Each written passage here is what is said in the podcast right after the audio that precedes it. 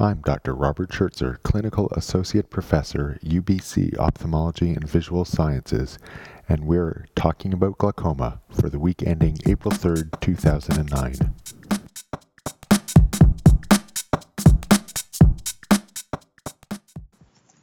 Hi, today we're talking with Michael Coote, who is the Clinical Director of the Royal Victoria Eye and Ear Hospital and consultant in the glaucoma division. And we're going to talk about the GONE project, which is Glaucomatous Optic Neuropathy Evaluation Project, which really caught my attention because I have a background with a master's in education, which I had originally gone into because of a big interest in internet-based teaching. And uh, there you are doing that sort of thing. You so, should have told welcome. me that before the interview. That's right. now I'm really going to nail you here. so welcome. Thank you. And uh, can you tell our listeners more about the GONE project? It derived from work we did in the clinic, um, being clear that clinic environments are difficult places to teach and there's a lot of patients and feedback for our trainees was not often immediate or perhaps in detail enough for them to learn the skill of optic nerve evaluation as well as we'd hoped. So we developed first a PowerPoint presentation of, of discs optic discs of, of, of the area that gets affected by glaucoma. And we found that seeing a lot of these discs in a row made people better if they just kept looking at certain characteristics and became systematic and methodical about how they how they reported them. Consequent to that, we have then refined that and refined the questions that we ask, and now we've made that internet based we found that there were discs that registrars, even quite junior registrars, could do quite well, registrars, trainees in, our, in, in your parlance, and they had clearly defined margins and clearly defined characteristics which, which could be um, taught relatively easily. What happened in the course of this was we found characteristics in, in discs that made them harder and they had a much bigger spread in, in the results uh, until such times there, there were some that, that registrars didn't get at all, in spite of the fact that they were clearly glaucomatous. We characterised those. Unfortunately, it, it's it's like the, um, the, the Tolstoy happy family. There are you know there are lots of reasons why you muck it up. There's only a few reasons why you get it right, at least to start with. So, of the things that certainly affected um, registrars' ability to, to pick them up, and sometimes consultants, was a relatively shallow cup we certainly take a lot of interest in uh, in the depth of the cup in clinical practice, uh, potentially more than its its its importance really is. Certainly, when we put this on the net as a, somewhat of an aside, the first thing that people asked us for was a, was a stereo version, which really the only value is to tell tell the depth of the cup. Um, the depth of the cup is valuable, but my argument to that is that in many times we have to look, look at discs through undilated pupils. We get, if full, not full stereo, certainly only very partial stereo, perhaps even mono in those circumstances. And it's important that we can differentiate depth or cut parameters with really monocular cues, I think. So this is sometimes been, we are stuck where the direct ophthalmoscope will give yeah. us the better magnification. Yeah. So, I think we, we, we, we recognise that unfortunately we live in an imperfect world and sometimes you have to do that. So we found that there were shallow cups, we found that there were areas where there was issues of colour and contour, and I know those terms are somewhat old-fashioned, but where colour and contour didn't kind of quite meet, and where you had to follow a vessel really to, to see the contour properly, and you missed. We characterised errors in in people's assessment in terms of uh, the outside of the disc and the inside of the disc. So they either missed the outside stuff, so they just didn't get the scleral ring in the right place, uh, misinterpreted peripapillary atrophy, or perhaps didn't quite understand where the tilt was, or the part of the ring got buried in, in, in particularly in tilted cases. They also sometimes had problems in determining, particularly where there was a sloping lamina cribrosa or there was an area which notched without a lot of evidence that that, that, that was often missed without, and, and they needed to increase the level of scrutiny. for those things and know, know what to, to look for. They did quite well on things like disc hemorrhage, though we had the, the number of disc hemorrhages we had in the series was relatively small, and I suspect that if we went for more subtle disc hemorrhages, a number, number of them would be missed. And some of those capturing your blood vessel uh, head on could be mistaken yeah. for disc Yeah, hemorrhage. yeah, yeah. Well, positive and negative errors in that regard. So we we now have decided that we can get this out there. We can make it work. We have some some good uh, computer guys who, who work with us, and it's now on the net. We've had over 200 people internationally run through it, so it's it's really got a bit of traction, which is which is fun. Um, And it's interesting the way it works on the net. It's not just a, a PowerPoint presentation. It's really interactive. Yeah, yeah. You could explain that. Well, the, the one thing that we found is is that you need immediate interaction. The, the limited thing I, I was going to tell you about education, but of course I'm now in a position of, of, of, of having to watch my words. But my understanding of these things, particularly to people who are educated observers or experienced observers, even if they're not educated, is that to change their perception, to change the way they do something, you first have to, to create in them an understanding they're doing it imperfectly. You have to create ignorance, if you like, or at least an understanding of what they're missing.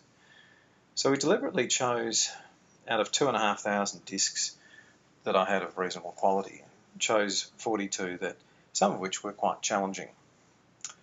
And the aim was really to create in the in the person running the test, going through the test, a, a sense that perhaps they didn't didn't actually know everything. You know, that, that, that they actually we, we opened a hole of ignorance that we hope to fill with with some information. And Unfortunately, with this being internet-based, people are getting to do this in the comfort of their own homes. in the privacy of their own homes. That's exactly. some staff consultant. Well, that's exactly right, and and also they they they have to do a lot of them. So some of it becomes. Um, it, be, it becomes a system. One of the things we found with our registrars, I think as mentioned before, is that just by doing a lot, in sport, I think the, the, the statement is that uh, hard work makes up for lack of talent.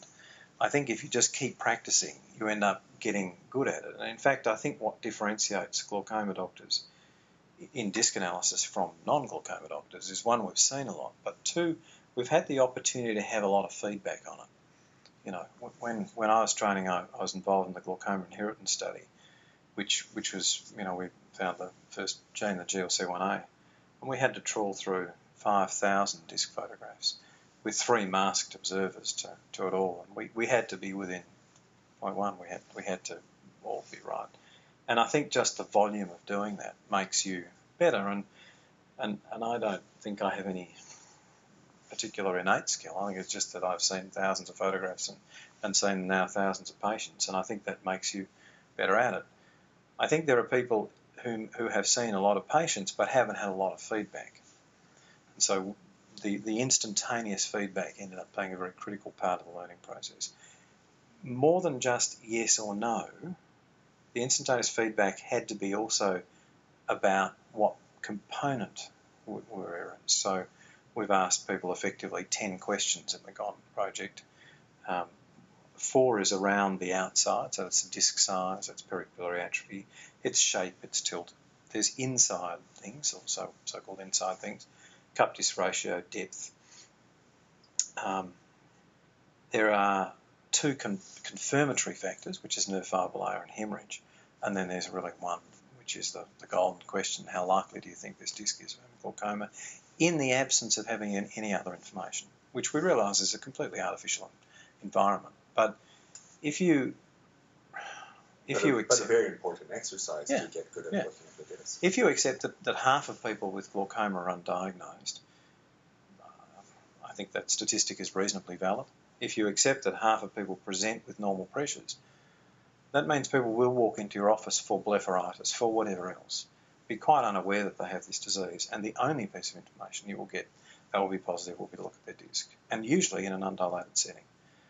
So we have to improve the screening, ophthalmologists and optometrists, at least in our country, to uh, pick this up without the need, without the use of, of HRTs, without the use of machinery, without the use of a whole lot of other things. So it was really a public health initiative one of the people we have working with us now is, is a, a lady called Lani Guria, who's who's from Mexico City. She uh, is is is absolutely terrific, and she has a strong desire to, to get into teaching in the, the Mexico uh, teaching system. And the other person we work work with at the moment is George uh, Kong, who's a, a PhD student in Jonathan Crowston's lab, who who is a great computer guy who, just loves the, putting it all together. And now, what sort of feedback does the trainee get when they go through these images on the web?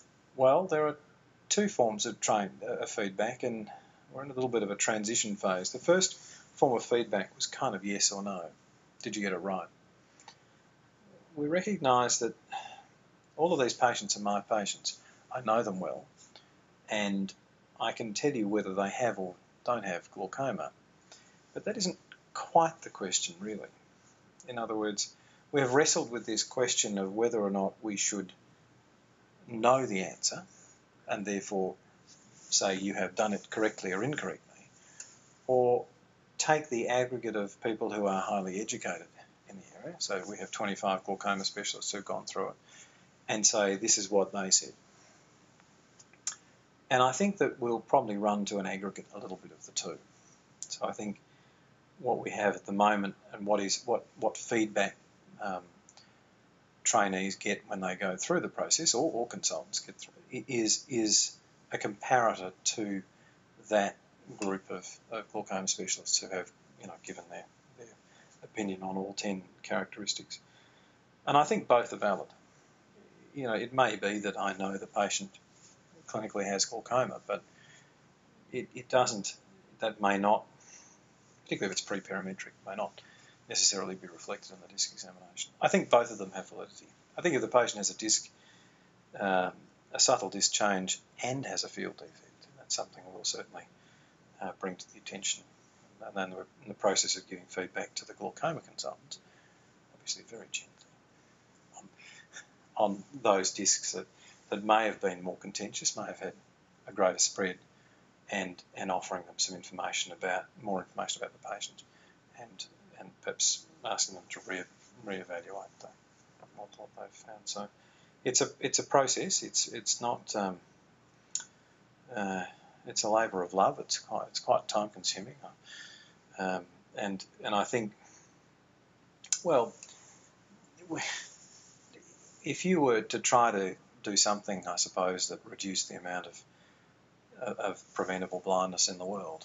You, be able to, you know, to, to, to go somewhere and, and work where there's high levels of blindness and perhaps offer your personal services is one thing, but to be able to educate in a in a free and you know an interactive and meaningful way, I think is, is, is may well be quite an advantage. Yeah. So I hope we can potentially educate thousands of people yeah. around the world. Yeah, and if we can just improve and they'll all be helping people. yeah, you know, so eh, and it, it's a, we hope that it will, kind of people will, will come to us with sort of ideas or come to me with ideas and say, oh look, you know, and and and Jamie Brandt, uh, who whom I caught up with at the meeting, you know, has had this thing that he wanted to do for, for years, and Jonathan Crowston has has uh, decided that, you know, he really wants to to have a look at the difference between inherited optic neuropathies and glaucomatous optic neuropathy in masked fashion.